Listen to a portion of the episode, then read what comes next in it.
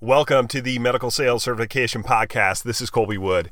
And on this podcast, we take a deep dive into medical sales and, in particular, orthopedic medical sales, where I do my best to share with you everything that I have learned up to this point and document really the day to day sales calls and meetings and interactions I'm having so that you can learn from my experiences and hopefully help you become more successful in your career as well. So, without any further ado, please enjoy today's podcast.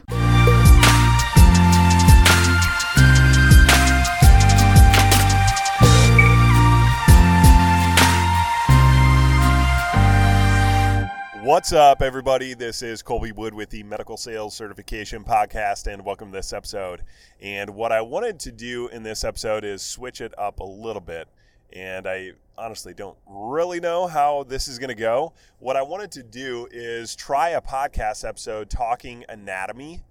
Because, you know, inevitably in this job, in this role, uh, you're going to have a lot of time in the car.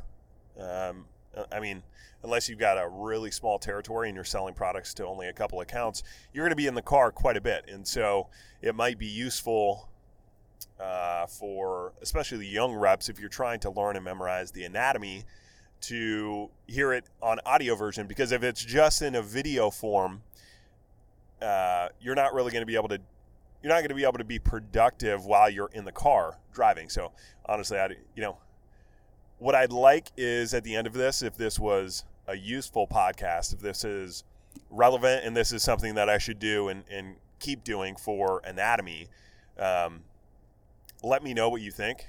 If it's a good idea, uh, if I don't get any responses, I'll assume that it's not worthwhile and just stick to video format for anatomy. But um, yeah, I figured I'd I'd do a test run and see see how it's perceived, see how people like it, and uh, and if it's worthwhile then I'll keep doing it. But so let's just start. Um, I figured I'd start with the rotator cuff, just because that's kind of a, uh, at least in what we do in orthopedics, it's a very relevant uh, anatomical structure. Um, and so anyway, let's let's kind of dive in and see how this goes. So the rotator cuff is thought of as a single unit. And you you can in some ways think of the rotator cuff as a single unit, but understand it's four four individual tendons and muscle bellies that make up the rotator cuff. So you've got four tendons. It's the supraspinatus, the infraspinatus, the teres minor, and the subscapularis. Okay, so those four tendons and the associated muscle, but those four tendons make up the rotator cuff. And the rotator cuff in the shoulder is going to be, if you were to look in a an anatomy test textbook and you look at the what is the primary function of the rotator cuff? The primary function of the rotator cuff is to stabilize the humeral head in the glenoid socket. So the rotator cuff is grabbing on to the humeral head and essentially what happens is if you fire your rotator cuff muscles you're you're essentially pulling the humeral head medial and into the glenoid socket. So the glenoid, the glenohumeral joint, it's a ball and socket joint, and it, it's a relatively shallow socket. So the glenoid is is your is the socket portion, and it's relatively shallow. And while that's good for range of motion, it's not good for stability. And so that's why the shoulder versus some of the other joints that are in the body, there are so many dynamic stabilizers around the joint because you need the dynamic stabilizers to stabilize the joint instead of using uh, the bony structure or the bony depth of the glenoid to stabilize the joint. And so the your four rotator cuff tendons, their primary function is stabilization of the humeral head in the glenoid socket. So it stabilizes the glenohumeral joint. So effectively, you know, if you feel on your shoulder, the big muscle on your shoulder is the deltoid. The deltoid is what does the majority of the work to move the shoulder through space. So to flex, extend, hyperextend, abduct, adduct, uh, well, I guess abduct, not adduct, uh, abduct the shoulder. Uh, anytime you're moving your shoulder around, it's primarily driven by the deltoid. That's the bigger muscle. It has a mechanical advantage just based on the on the anatomy. But the rotator cuff, essentially, what it's doing is it's keeping the the glenohumeral joint still and in place so that your deltoid can move the shoulder. So the supraspinatus sits on top of the it's it you can use the spine of the scapula as a landmark to think through all right which rotator cuff tendon am I talking about the supraspinatus supra is superior which means above so the the supraspinatus originates on the scapula just above the spine of the scapula and then it runs runs uh, out lateral and attaches superiorly on the greater tuberosity of the humeral head. And so the the supraspinatus sits up top in the rotator cuff. Then as we move posterior or backward, you have the infraspinatus. The infraspinatus, just like the supraspinatus, the infra or inferior is directly below the spine of the scapula. And so it sits slightly posterior to the supraspinatus. And then if you keep moving farther backward uh, or posterior and inferior down the down the back of the glenar uh, of the humeral head, you're going to get the teres minor. So the teres minor sits even below that. So it sits inferior to the infraspinatus.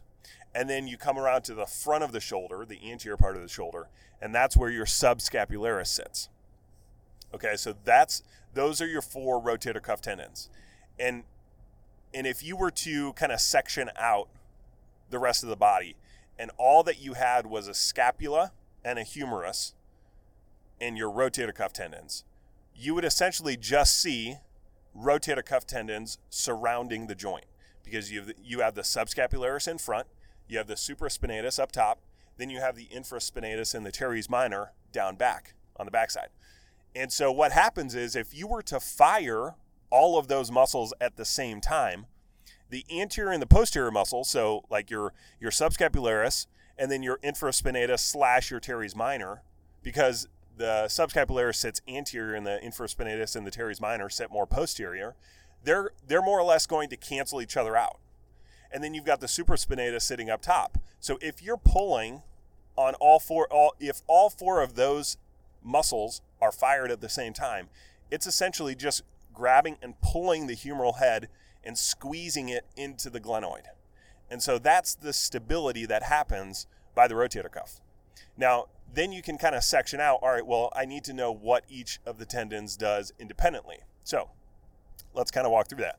So if you if you have your subscapularis in front, in the in the anterior side of the shoulder, what's happening is if you were to grab, if you just take your hand and you were to grab on the front part of your humerus and you pulled, what would happen is you would create internal rotation of the humerus because the the subscapularis is sitting on the is originating on the scapula, but then it's grabbing the front part of the humerus on the lesser tuberosity. So the so the subscapularis inserts on the lesser tuberosity on the on the shoulder. It, if you were to grab that part of the shoulder and pull, it's essentially going to create internal rotation. Okay. And then vice versa with that is if you were to take the infraspinatus and the teres minor and your those grab on the posterior or the backside of the humerus, and if you were to pull on those, that would create external rotation of the shoulder.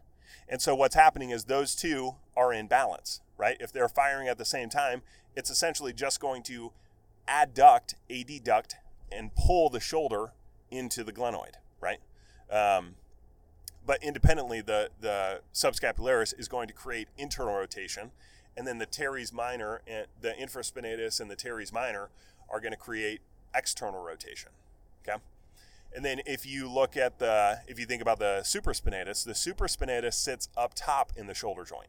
So it, it sits up top on the on the greater tuberosity. And what happens there is if you pull that, you can create abduction, abduction. Because if you were to grab the top of the shoulder and pull, your arm would want to raise up.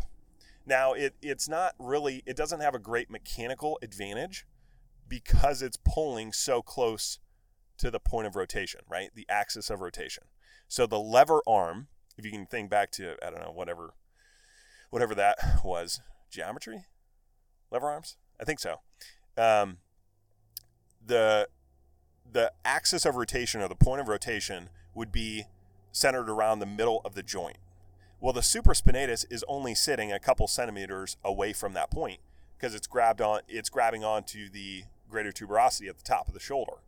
And so if you pull on that, you can create some abduction, abduction, but you would also create some uh, adduction as well because it's you don't create abduct, adduction, but it's pulling, and so it it could it essentially is helping with adduction. But if you were to read it in a textbook, it would say that the rotator cuff, uh, sorry, it would say that the supraspinatus, it does have uh, abduction, abduction, because it would if you grab the top of the shoulder and pull, your arm would essentially rotate out to the side. It would raise up out to the side. So those that's the specific movement of each of the rotator cuff tendons, and that's the primary function of the rotator cuff.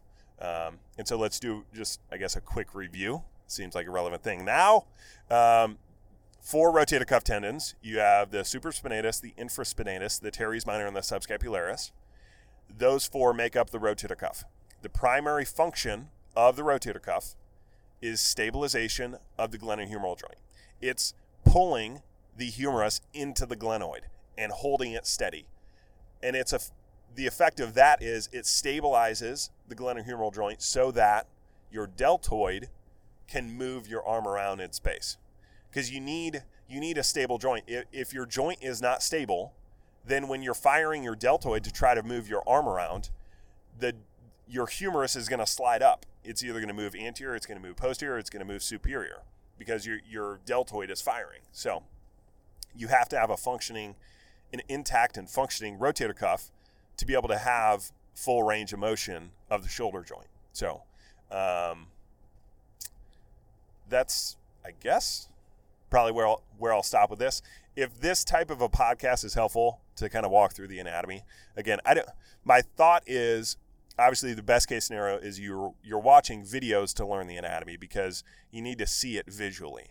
But I know that people drive a lot or you've got downtime or you're you know you're working out or something like that and how can I how can I help kind of develop that part of the side of the business, learning the anatomy um, when you're not actually watching a video because you can't can't always be watching video. So if this is if this podcast was helpful, uh, please do shoot me a message and say, yeah, let's let's do more like this. You know, because then we could go into the labrum and the shoulder. We could go to the AC joint. We could go to the deltoid.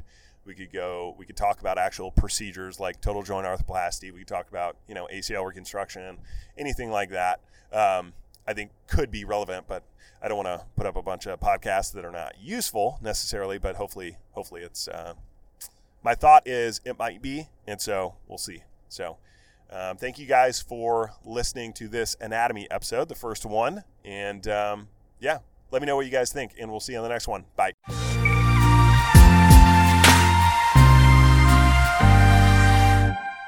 Thank you for listening to this episode of the Medical Sales Certification Podcast. And as you know, we give all of our content and training away for free. So it would really mean a lot to me if you could subscribe to this podcast and leave us a review. And if you thought that this episode in particular was helpful, consider sending it to somebody you know who you think could benefit as well. Thanks again, and we will see you on the next episode. Bye.